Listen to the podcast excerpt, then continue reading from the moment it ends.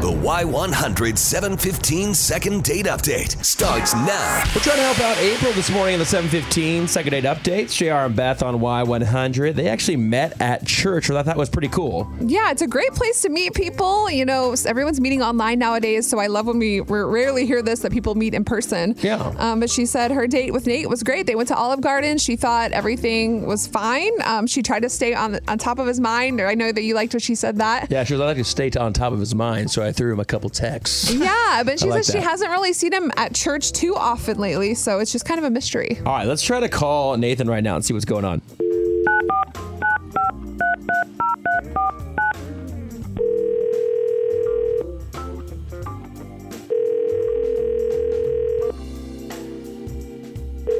Hello.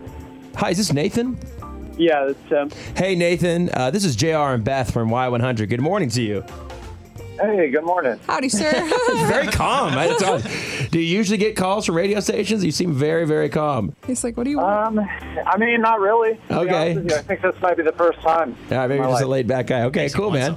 Hey, we want to see if we could talk to you on the air for a second, actually, about a lady in your life. Um, I don't know a lady in my life. I don't think I have any ladies in my life. Well, maybe just someone that you went on a date with. It's a safe answer. Uh, yeah, So we wanted to actually talk to you about April. I guess you guys met at church.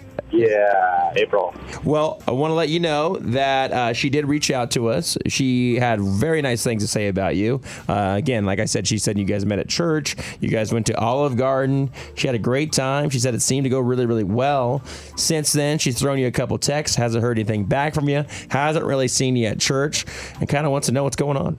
Yeah, I, she, I mean, she was cool. Like, you know, great conversation. Uh, she seemed really nice, but she's just a little too quir- quirky for me. I mean, personally. Too quirky? Yeah, Like, what do you mean? um, you know, we went to Olive Garden and uh, we were um, we got our food and she like had like plastic silverware in her bag. Okay. Um, and she like she basically just like used this to eat the food.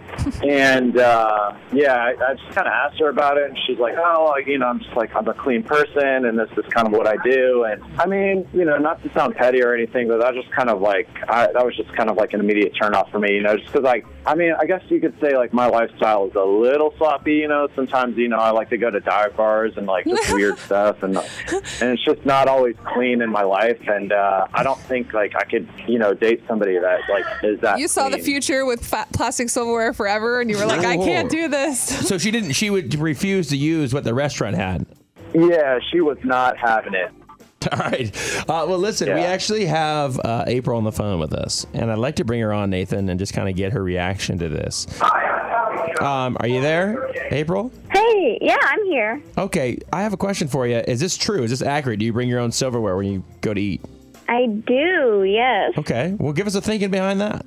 Well, typically I do bring um, my own silverware, and it is n- typically not plastic because that is also bad for the environment. But I just can't trust restaurants and high density public places with being able to clean their own supplies well enough. Yeah. Um, I'm I'm hoping like the dishes are fine, but that's a little extreme to bring a dish. But if I can bring a reusable straw and my own silverware, then I know that I I have control over it being clean or not. Mm-hmm. But I didn't I didn't think it was really that big of a deal breaker. It's just more for my personal health. Right. Beth, you've worked in a restaurant. What are yeah. your feelings I was going on to it? ask April if she ever worked in a restaurant because I feel like the only way you would bro- possibly bring your own silverware would be maybe if you worked in somewhere, maybe you have like nightmares from something that happened. But I think, you know, it just kind of depends on, on the restaurant and past experiences. You know, I feel like Olive Garden, usually if you get clean silverware, a lot of places, if you don't, you know, you just ask for some clean ones. That's what I do. But I mean,